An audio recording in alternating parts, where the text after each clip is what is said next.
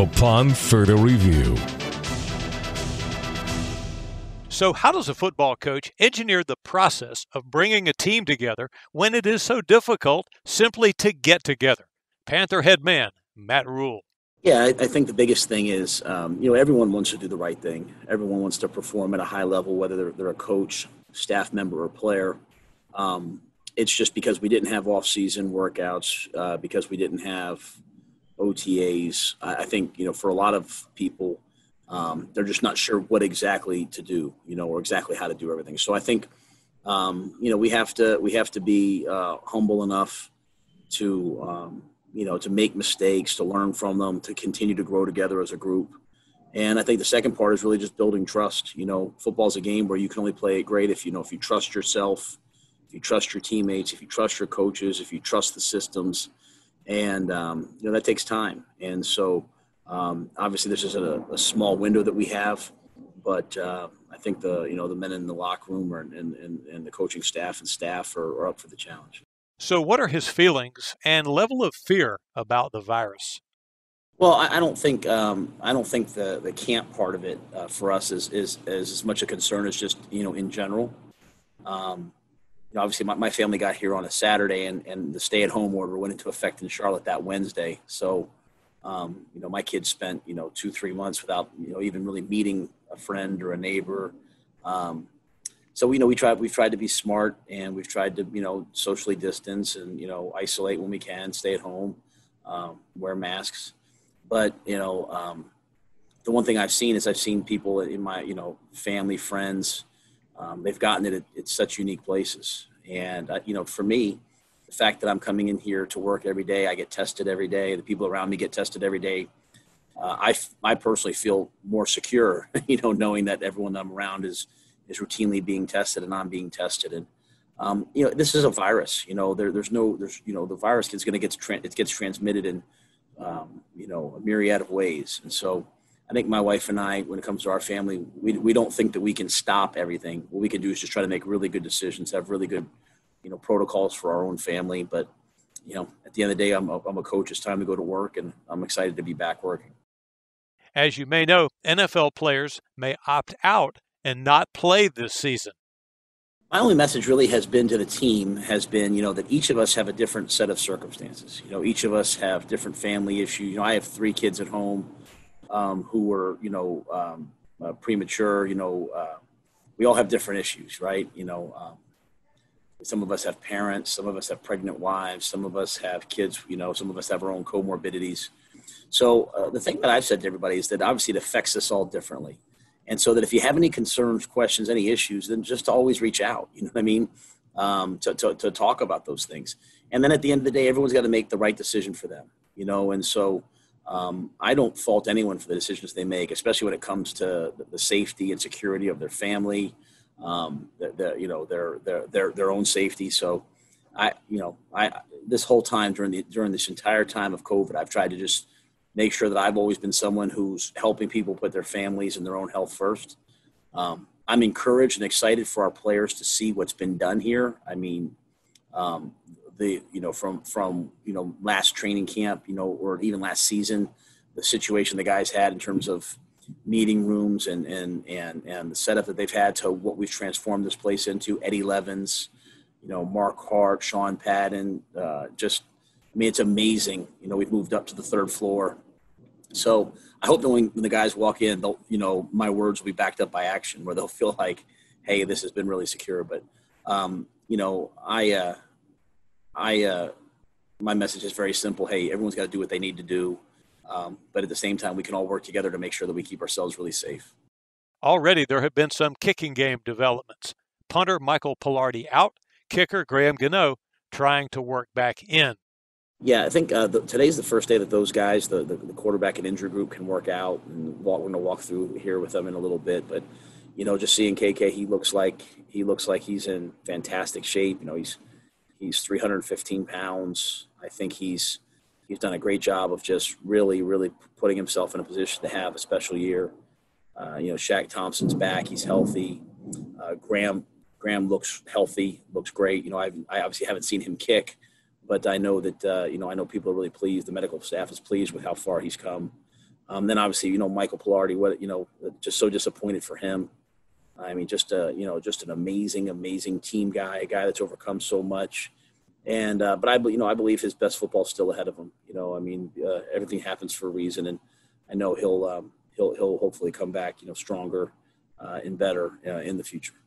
Next, a question about how no preseason games might affect the Panthers' preparation. Yeah, you know, I think the, the hard part is that there's always those guys that um, when they get into the games, uh, either struggle, you know, to, to bring what they do in practice to the game, or um, you know, um, some guys are the opposite, right? They just something special, light, you know, is lit inside them, so you won't really see that till you actually get into the game games. So that'll be the challenge to that. As you said, you know, I've been a head coach now for seven years and haven't had a preseason game in college.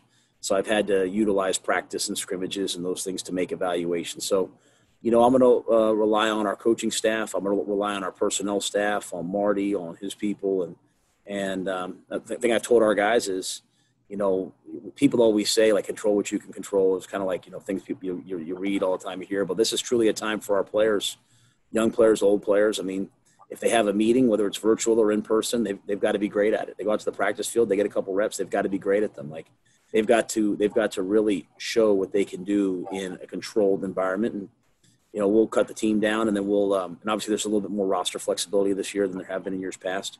So you know again like i said earlier it's not ideal but it is what it is. And, and we're going to um, try to make really good decisions. And like i said i'm very the, the, the, way this preseason is laid out is the way my preseason probably would have been laid out the last couple years. So i feel very comfortable with you know the way it is. To make up for no preseason games Rhule says he's got a few ideas. Yeah, I mean, I, I just think, um, you know, it sounds so simple, but we're gonna have to practice really, really hard. You know, it's like it's not like you're kind of like getting into the, the games and you're, you know, going through a simulated game week and then, you know, playing a game on Saturday. I mean, we're gonna have to really compete against each other. You know, it's a little bit like the old days, and um, um, really see who can withstand that competition. And that's really what you want from a great team, right? Like you want to go out there and you want to watch, you know, Donte Jackson go against DJ Moore. You know, you're gonna you want to watch, you know, Ian Thomas, you know, go against Tre Boston. You want to watch, you know, the, you know, you, you get it. So I just think that our guys have to have really respect the other guys on the other side of the ball. We have to practice at a really high level, and then. You know, some of the things that you mentioned, you know, trying to, you know, maybe go in the stadium, maybe playing a little music, trying to create some distractions. Um, I think all those things are, are important. But at the end of the day, you know, iron truly does sharpen iron, right? So it'll it'll come down to how we practice against each other. Ah, and now we come to the gem of the press conference. Listen to what Coach Rhule says in response to a question about there still being a role for the lesser known player to spin the dream and make the team. Well, I'll say this just philosophically, like when, when I came to the NFL, made the decision to, to, make the jump, that was one of the areas I thought would be um, that's one of the areas I always thought was neglected, you know, by so by so many people. You see guys that leave one team on the practice squad and they go somewhere else and they're a starter. And and so being a college coach and being the coach that coached at Temple and at you know Baylor that didn't have you know their pick of five star recruits, I just always prided ourselves as a staff on being a developmental staff and.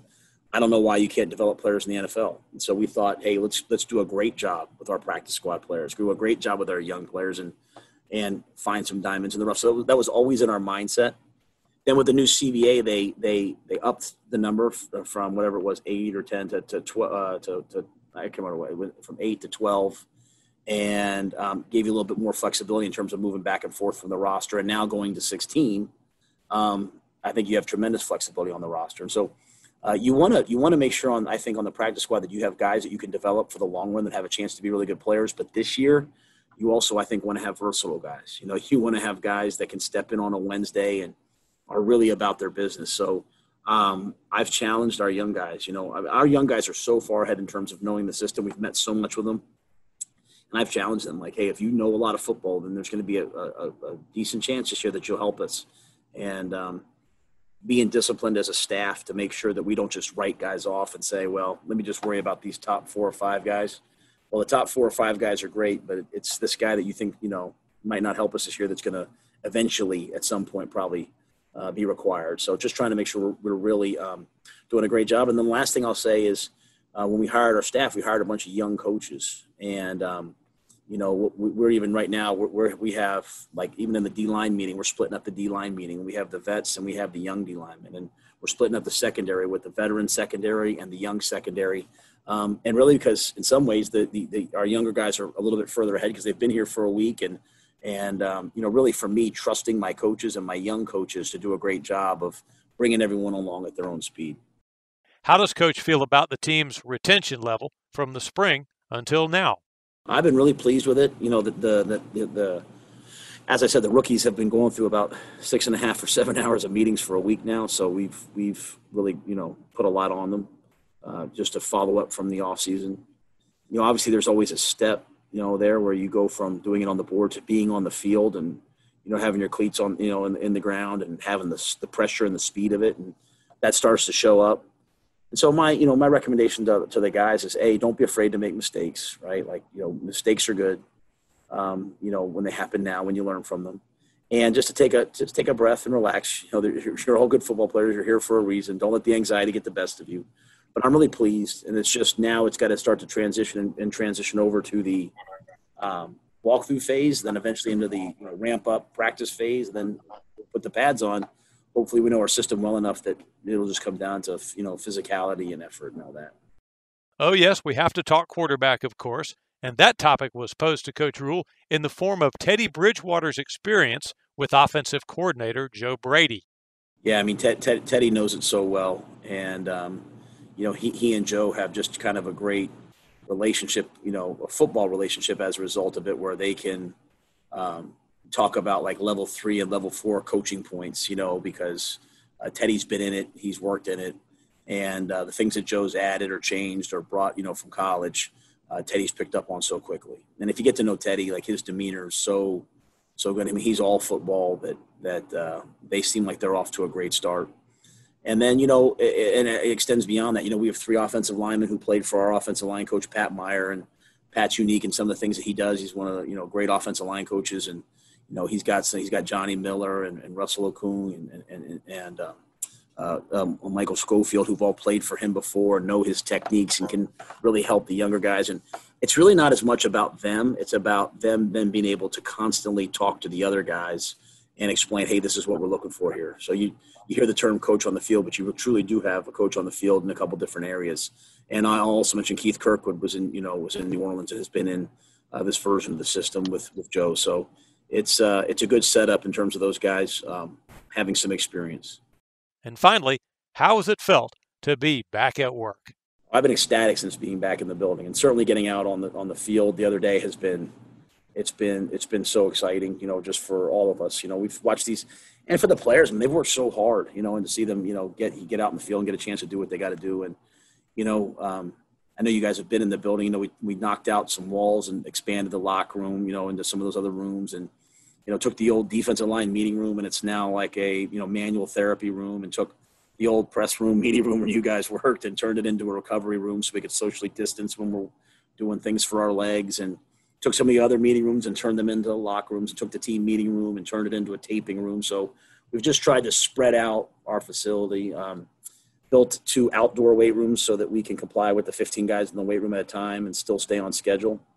Um, redlined this entire area so it's only tier one and tier two people, and then moved all the meetings, all the coaches. You know, I'm not in the second floor anymore. I'm up on a third floor suite. Every player has a suite up here, so we can do virtual meetings with everyone in house. You know, so guys can guys can you know be in front of a computer, but we can all be together eating in some of those, you know, like instead of in that little meal room downstairs, some of the big club lounges up here. Um, so uh, we've we've taken the, uh, you know, I, I, tell our guys all the time, you know, eight is the new six. Like they say, six feet. We're trying to do everything at eight feet as best we can.